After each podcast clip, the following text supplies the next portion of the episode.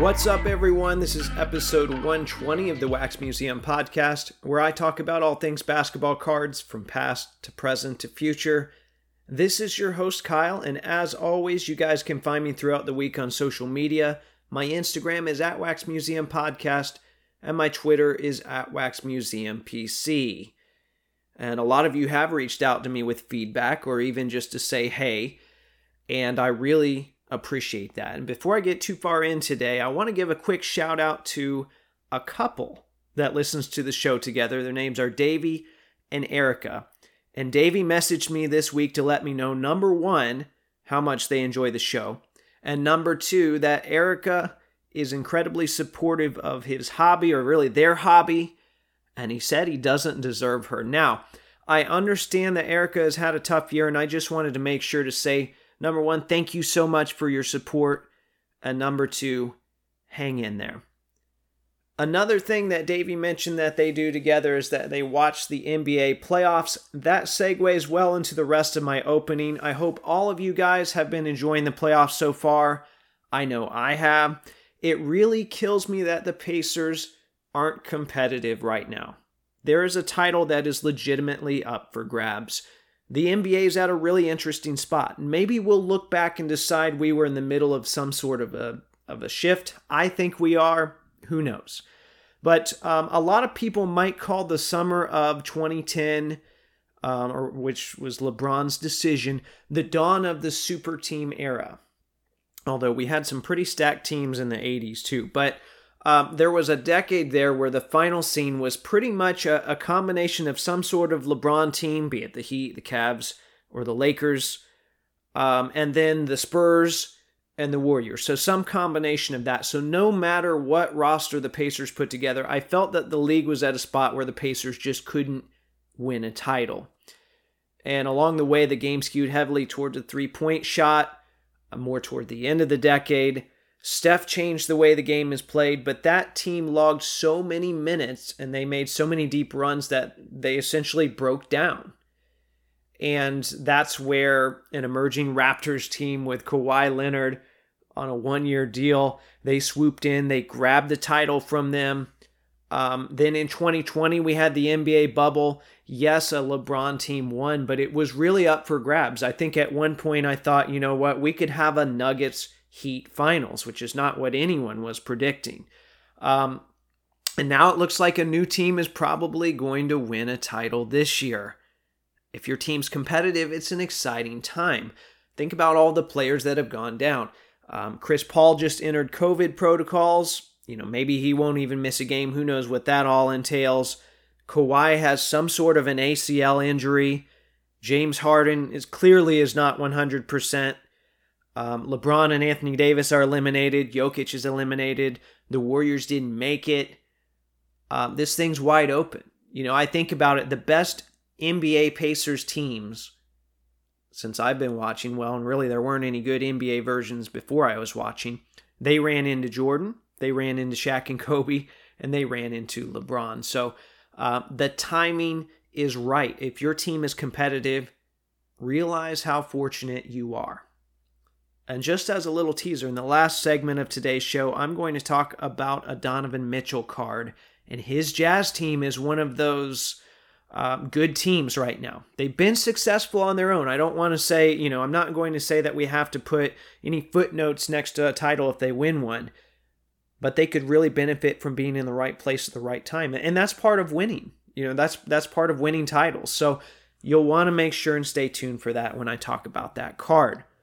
Before I get there, though, I want to recap a card show that I set up this weekend. It was a two-day show. So I have quite a bit to say. And just for context, I know I talk about, you know, setting up at shows. This is more of a recreational thing for me than anything. And some of you have been to my table at a show, so you know this. And thanks to those of you that have stopped by to let me know that you listen to the show. But I generally split a single table with a friend of mine. So this is not a big operation here. And in some situations, I'll wind up with a little more space, but that's usually what I've got. I am nothing compared to some of these full-time guys or guys with shops. So when I offer up my perspective, remember, it's just that. It's one man's perspective. and I'll recap what I saw, but it might be different from what someone else saw and what someone else experienced that was there. Okay, so heading into this weekend, I don't think I'd set up at a show for a couple of months, and I knew the market was soft. I knew I had to reprice a lot of my showcase stuff. The rare stuff fared pretty well because, you know, if there's not a lot of comps that are going to go down, it's not going to affect things much. But I found myself cutting prices nearly in half for some of the other stuff, which, you know, if you want to move stuff, you got to do it. I'm not desperate to move stuff, but I also want to be fair and I want to be competitive. So, you know, for reference, I keep my show stuff mostly in one spot, but it still takes me the better part of a day to get everything repriced and reorganized. I know lately there's been a lot of criticism for people that don't have prices marked on everything. And I'm under the belief that pretty much all cards at a show should be priced. I think it just makes things easier, but I understand why some people don't do it. One of the reasons I think if they have a huge inventory, it's just very time consuming and it's hard to keep up with. Now, this particular show that I set up at, it started in July of last year, and it was in one big banquet hall, and it outgrew that over time. And a few months ago, it expanded to include a second smaller room at the same venue. And the dealers that are mainstays will always have the same spot in the main room. Like I said, I do this more recreationally. I ended up in the smaller second room again for day one. I feel like this hurt my sales a little, but you know, I'm not complaining. I understand the logistics of why I'm there. And it also makes it, now another thing though, is it also makes it less likely that I'll be able to walk the floor as I'd like to. Because if I can't see my table, I can't really keep an eye on things. And I do have the guy that sets up with me, I'll have him kind of look at things for me. But, you know, if he's selling his stuff and trying to sell mine and people are making stacks at my table, at some point it's too much to juggle. So I can't go too far. That's the whole point there. So anyway, we get there. I get my stuff set up early in this second room. That gave me a little time to at least browse in the immediate area. As I'm making my way to the back corner, I notice a table that has two small showcases with just stacks of vintage basketball. And while there was a little bit of 86 Fleer and some 70s stuff, I'm talking old stuff. Not just 70s, old. 1948 Bowman, 1957 Topps, 1961 Fleer. Just stacks of this stuff. Raw. And on top of the 57 stack was a clean Russell. I think I would have graded it at least a 5, if not higher. If I hadn't seen it in context with the rest of the cards, I would have said, nope, that's fake. Because every Russell rookie that I've seen in the wild has been graded. And this one was just clean. So I ended up talking with this guy for probably, at least 20 minutes. It might have been more than that. Who knows? It's hard to keep track of time. I was asking him all about his collection. We talked about, what the things that we're into. I told him, I'm working on the 57 set, and he was just a really nice guy. And of course I was interested in some of the cards, and I started looking through the stacks, and before I looked at them, he said, there's a sticker on the back with a number. Ignore these. Those numbers are irrelevant. Well, that's like putting a big red button in front of someone and telling them, hey, don't hit the red button.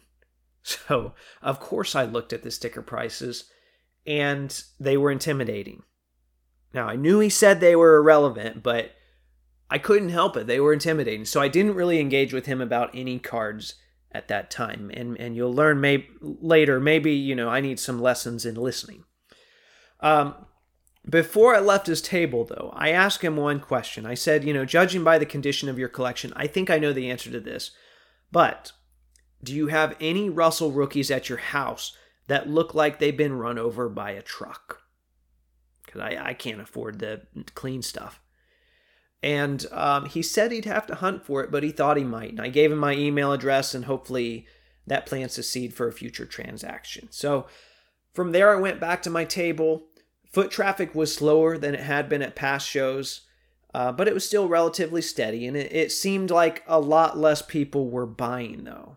And as far as a couple of interactions or deals from that first day that stick out in my mind.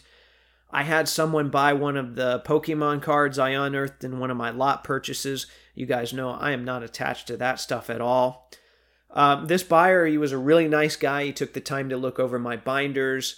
He gave me some advice for moving the rest of them. He probably talked to me and informed me for at least 10 minutes or so. So I ended up taking $10 off the price of the card he was buying from me. He didn't ask me to do that. He didn't expect that. But I appreciated the information that much, and I wanted to let him know. So that's just something, you know, kind of a something to keep in mind if you're setting up at a show. If someone's giving you information and you're asking for information, compensate them if the time is right. So that was a great deal that went down, right? That was a great transaction of information and cards and so forth. I had another deal that was a lot more difficult to complete. So a guy comes up to my table.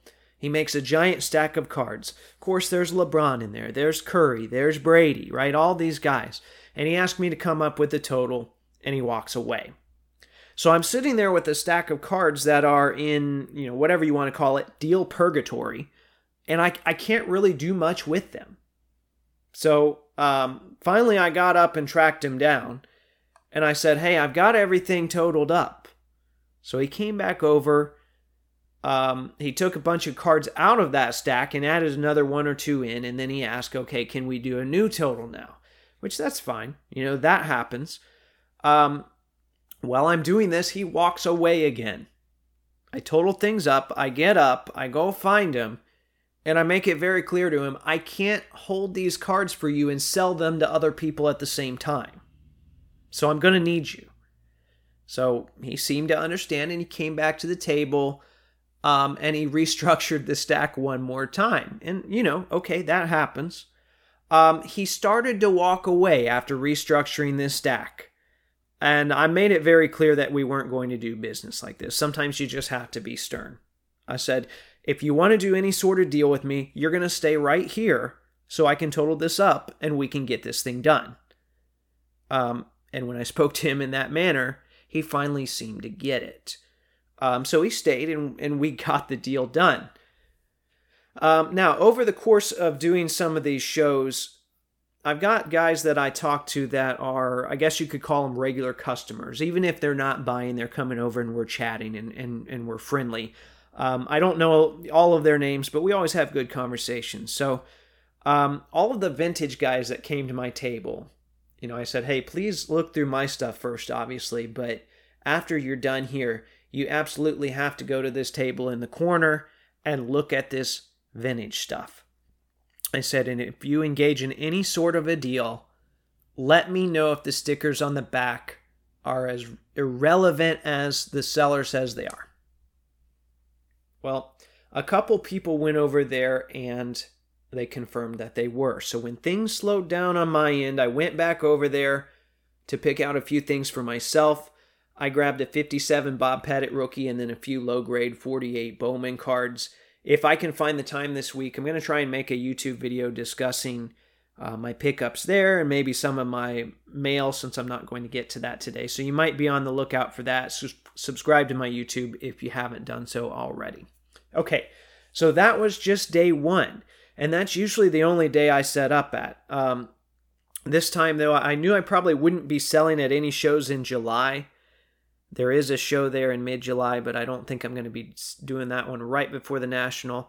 So I decided, you know what, I will do the second day. So we get there, and we start setting up in this second room again, this smaller room. And the guy in charge asked us if we wanted to move to the main room.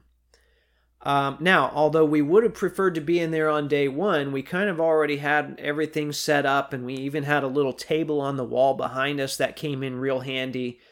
Wall spots are nice, right? If you want to plug your phone in or, you know, do certain things, wall spots are nice because you don't have to watch behind you. There's a lot of factors that go into a show that you don't think about until you get there. So we said, you know what, we'd probably rather stay here. Well, they ended up closing the second room down eventually because so many people either canceled or sold out in the first room. So They said that we can put you in the hallway. Okay, so you know we'd been there once in the middle of the boom, and it actually worked out fairly well. So we literally picked up our tables and carried them slowly, because they were heavy and full of cards, and carried them slowly down the hall. And my new spot was right in front of the main entrance, which you'd think would be a good thing because everyone has to walk by.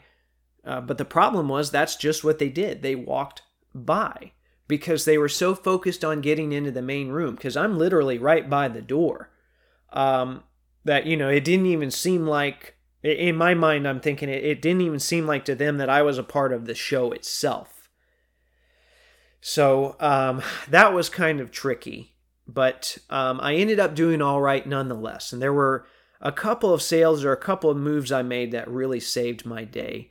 And that's the way it is sometimes. And I've probably told this story before, but one time I was set up at a really small show in the pre-pandemic days.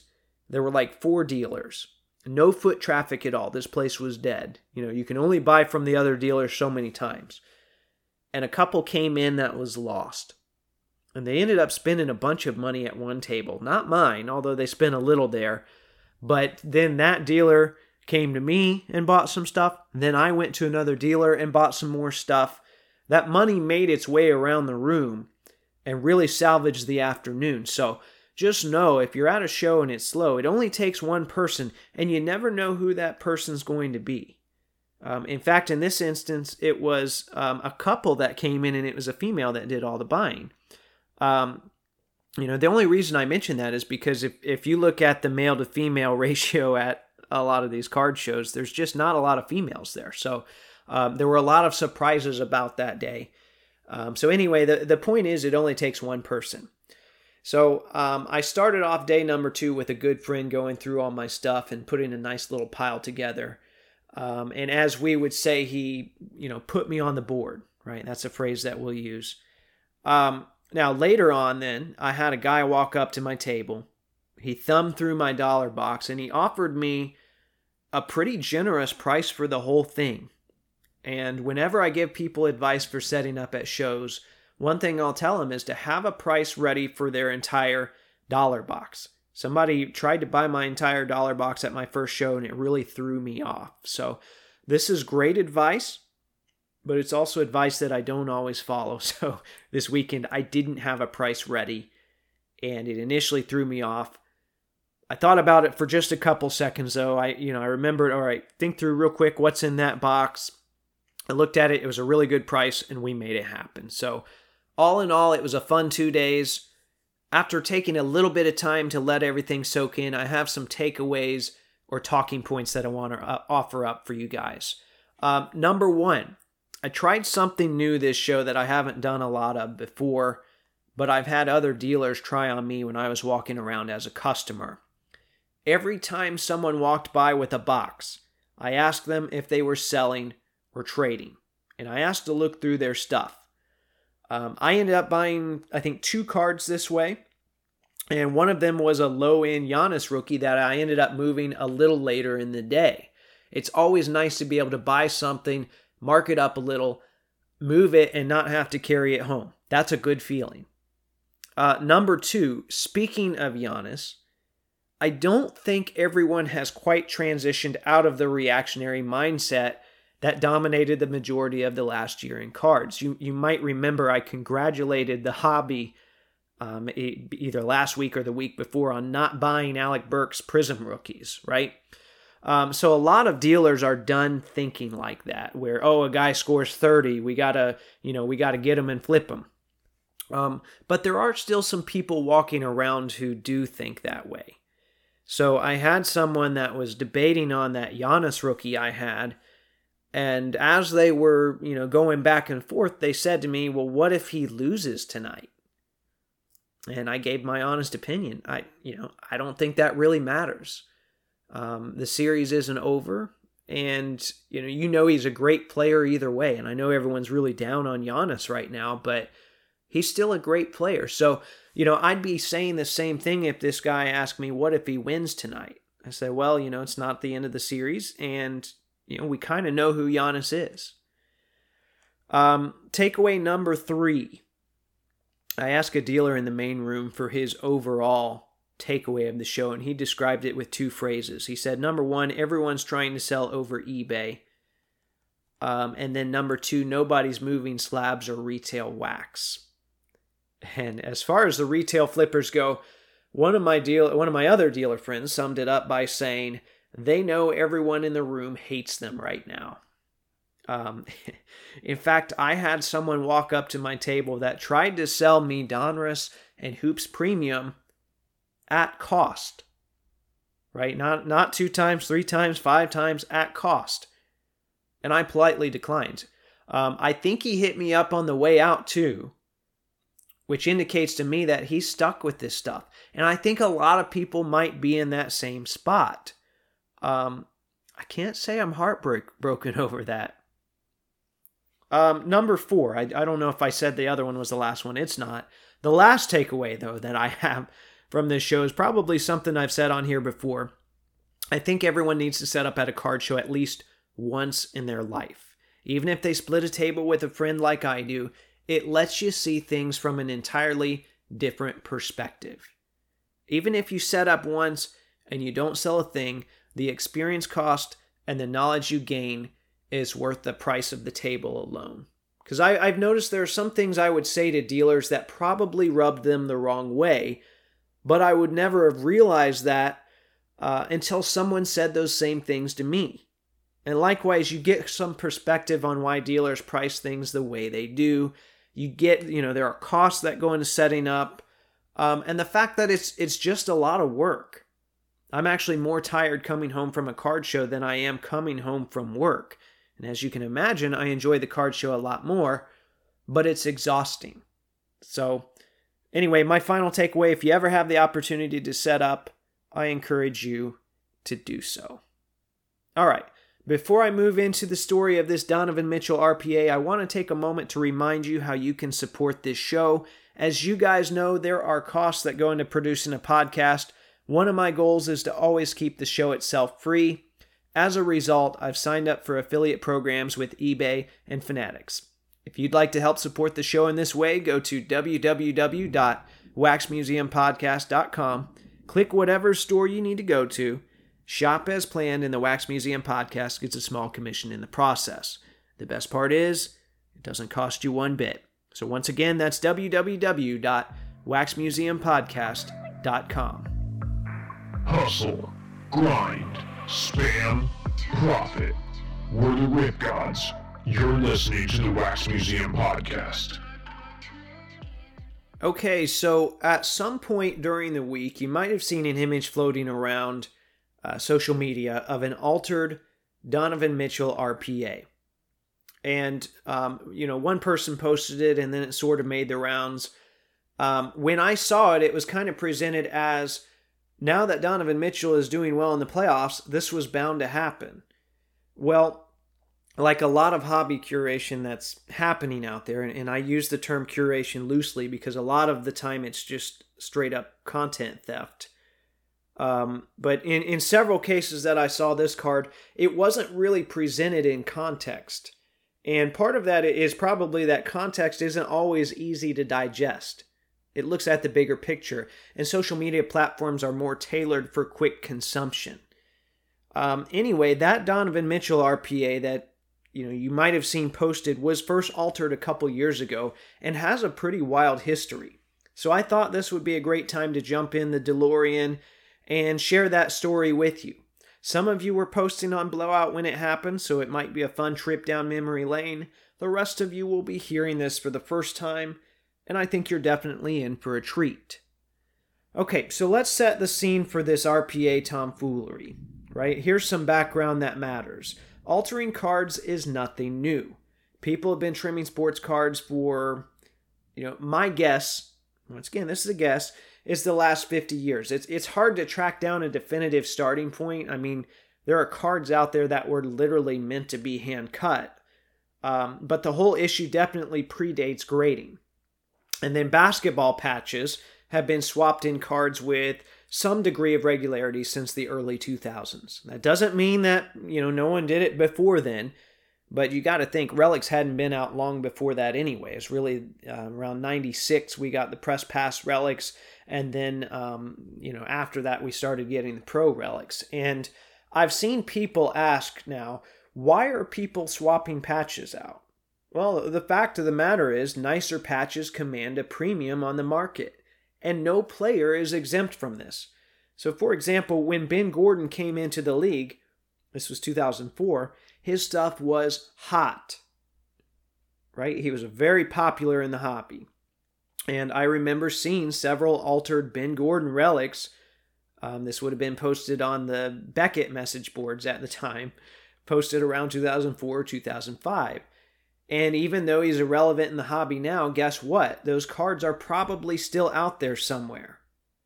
So, in November of 2018, a poster showed up on the Blowout forums and created a thread titled, LeBron Exquisite numbered to 99, altered and damaged. And this quickly led to some pretty serious accusations against a basketball card dealer. Whether fair or not, this one specific dealer, kind of became the poster boy for all things fraud at that time. And that thread got pretty wild. It went on for at least 150 pages. It's been locked, it's kind of splintered and gone off in other places since then. I won't go into too many more details right now, but you can hear all about that on episode 18. So then that thread and all of the drama associated with it in turn became the catalyst for tons of altered cards being uncovered. Trimmed baseball cards, patches, more LeBron Exquisite, and so on and so on. And to say the online hobby community was put on high alert would be an understatement. I think if there was one phrase to sum up the sentiment at that time, it would be, question everything. Well, fast forward to May of 2019, and a Donovan Mitchell collector named Ross, which you might know him from Instagram or from some other shows, he created a thread on Blowout titled, Alert, Fake Donovan Mitchell Patch Spotted. And I actually met Ross at the 2019 National. We had interacted some on social media before then. He's always been very, very kind to me. If you want to hear more about his awesome collection, I encourage you to check out episode 39 of Cardboard Chronicles on YouTube, and then also episode 22 of the Pack to the Future podcast. He's been on both of those episodes. So anyway, Ross offered up a pretty convincing case that card number 6 of 99 RPA had been altered. And he included before and after pictures. He gave some context. He mentioned that all of the RPAs he had seen had dark jerseys, whereas the new patch had a white piece behind it. And I've talked about consistency of RPA print runs before. Usually the patches will be consistent. It's not always ironclad evidence, but it will generally lead you in the right direction, and that's important here. These Mitchell RPAs were redemptions that shipped out in September of 2018, so we don't have footage of the patches being pulled out of boxes by group breakers on camera. Okay, like I said, that's one of the few good things that have come from group breaking in my mind is the fact that we've seen a lot of these RPAs being pulled on camera. So anyway, Ross created this post, and the great thing about message boards is that people can work together and figure things out a lot quicker. It's like crowdsourcing research. And after his post, I started piecing together the sales history of that particular copy. So that was my contribution. Adam, the Real 27 guy, looked at that information and found the feedback number of the last buyer. So that's kind of useful because you can sort of trace the lineage, hopefully back to the person that altered the card. And then Blowout Poster 312, which there's actually a lot more numbers in the name, but I'm going to say 312 to keep it simple. He was able to link that feedback to someone that was selling a fake Tom Brady shield. Oh, by the way, he did that in 6 minutes. So 312 followed that up with some of the alleged card doctor's personal information. I'm not going to divulge all of that on here. But not surprisingly, this person showed up on Blowout, and they seemed pretty upset about the situation. I'm going to pull just a couple quotes from his first post here real quick. He said, "This is a witch hunt. Just because someone buys and sells collections doesn't mean he alters them, especially when cards change hands all the time, and I have no link to anyone consigning anything." And there's a part of that that's true. It's one of the issues that we dealt with in the LeBron thread. If you're buying and selling on a frequent basis, you're bound to end up with a card that was altered, even if you do your research. It happens sometimes. And it doesn't have to be a major card either. I bought a $2 relic at a show once, and months later discovered that someone had touched up the edge with a black marker. It happens. So no, that alone doesn't make you a card doctor, but as we're going to see in a moment here, an accumulation of other evidence could mean you're a card doctor. So other posters were having a lot of fun with his feedback. This guy was buying a lot of patch cards, and people were under the impression that those would be going under the knife soon. So now, having dealt with some of this before, my next idea was to check and see, maybe he's purchased a Tony Bradley RPA. Because at the time, he was another rookie with the Jazz. And I knew that people had been, or at least there were rumors of people taking patches from Austin Rivers' 2012 RPAs and using those for Anthony Davis cards. So I thought, hey, maybe that's happening here with the Mitchell card, because Donovan Mitchell is certainly worth a lot more than Tony Bradley. Well, I looked at the guy's feedback. I pointed out that he had purchased a lot of discounted NFL jerseys, and those patches could very well end up somewhere they shouldn't, because the jerseys were different sizes. I don't like to assume, but there were some strange coincidences here. In the meantime, poster 312 uncovered card after card after card that had gone through this person's hand and have somehow ended up altered. So, well, you know what? The seller didn't like that. So he came back, and it looked like he threatens legal action. He says later on that he didn't. But, at the same time, he avoided all questions. So I tried, the whole benefit of the doubt approach and basically said, okay, let's ignore all these other cards you've owned that have ended up altered. Let's talk about the Mitchell. Maybe you can help us figure out where things went wrong. Who sold it to you? Crickets. He came back again and opened his next post by saying, with respect, this will likely be my last post on this. Spoiler alert, it wasn't. And there's not a lot to cover here, but here's a couple of quotes. He said, I come here to speak for myself as a human and righteous soul, and I've done nothing wrong. Later on, he said, I hope everyone lays this to rest, and that the ones of you who have done wrong, not only the accusers, but the scammers out there, cease with the hate. I send blessings to all, and thank you for your time. End quote. So basically, God bless. Now, there were some people on there that tried to be sympathetic. Some of you might know G, a.k.a. The Lucky Show. Check him out on YouTube, The Luca Show. He said, perhaps the best thing to do is to repent, be it publicly, or behind closed doors, and find a new line of work. And then someone else said, okay, so let us know where you got these from, and we can go from there. And actually, this request and all forms of it were clearly being dodged. Adam pointed out even that it had been requested of him 8 different times. And silence. But then things got wild. Now, you might be thinking, well, they already were wild at that point. No, then things got wild. He decided to send a private message to 312 to tell him the story of who sold him that altered patch. Well, 312, of course, instantly made that private message public. I won't read the whole thing here. It's a pretty long message, but I'll give you the highlights, and there's still quite a bit here, even in just the highlights. So he starts off, he says, Sir, I want to clear my name. You pointed me out, and I'd like for my name to be removed from all the shadiness. I see all the trimming will lead to people losing reputations, and mine was never a bad one. I would not do stupid things like them to ruin my life. Later on, he says, at the end of March, there was a show here in Virginia where I went to get my items graded. I thought Beckett had a machine on site, but it was only the raw service. I know they don't sell for much, and I didn't want to pay twice to get it sealed via mail and at a show. After showing my items off and mingling, I left. I even sold a first off-the-line box I purchased to Steel City Collectibles right before exiting. After I left and went into the parking lot, someone came after me asking about the cards I had.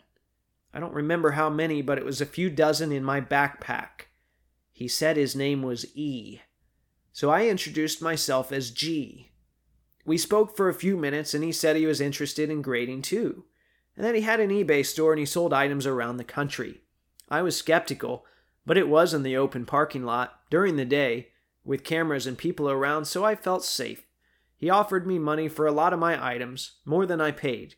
It was probably between what I paid and what I'd get if graded gem, so I figured I'd take the cash and sell without the fees of reselling and grading.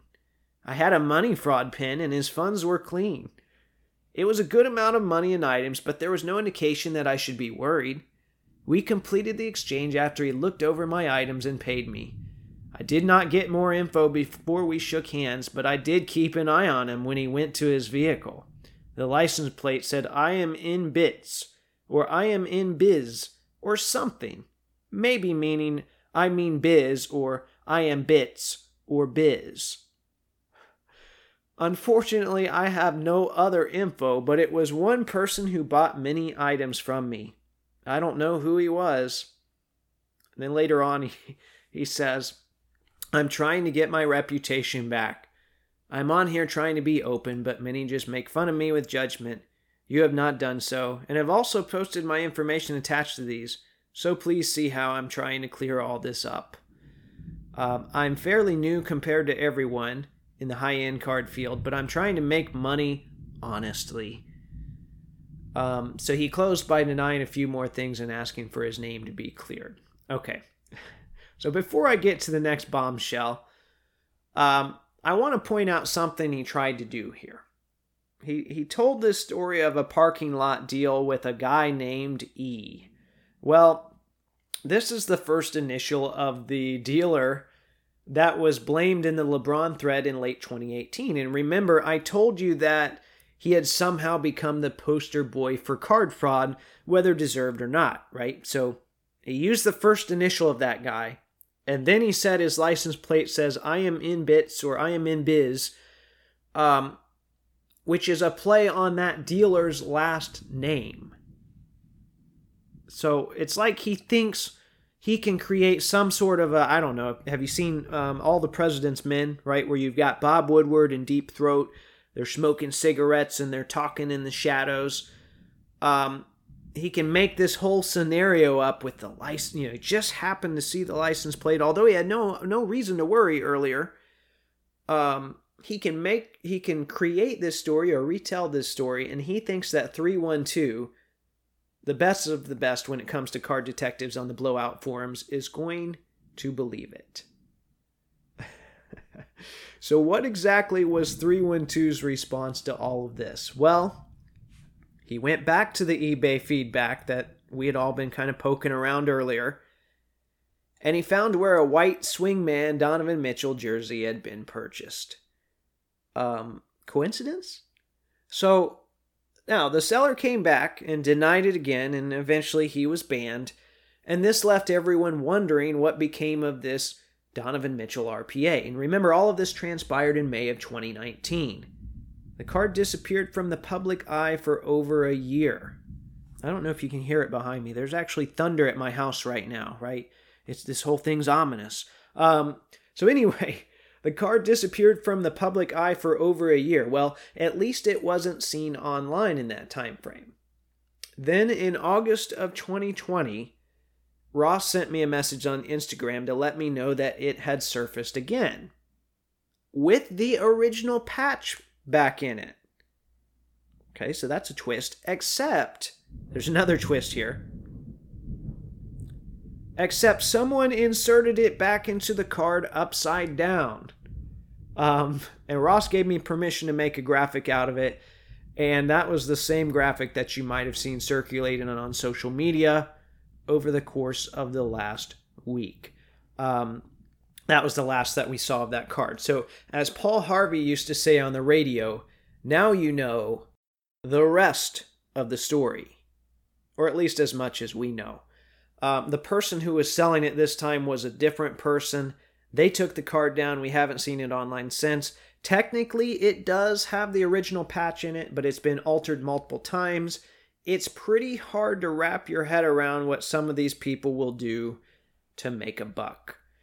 A few takeaways from all this before I let you go. Number one, There is a lot of really helpful hobby history out there on the internet. A lot of it's scattered.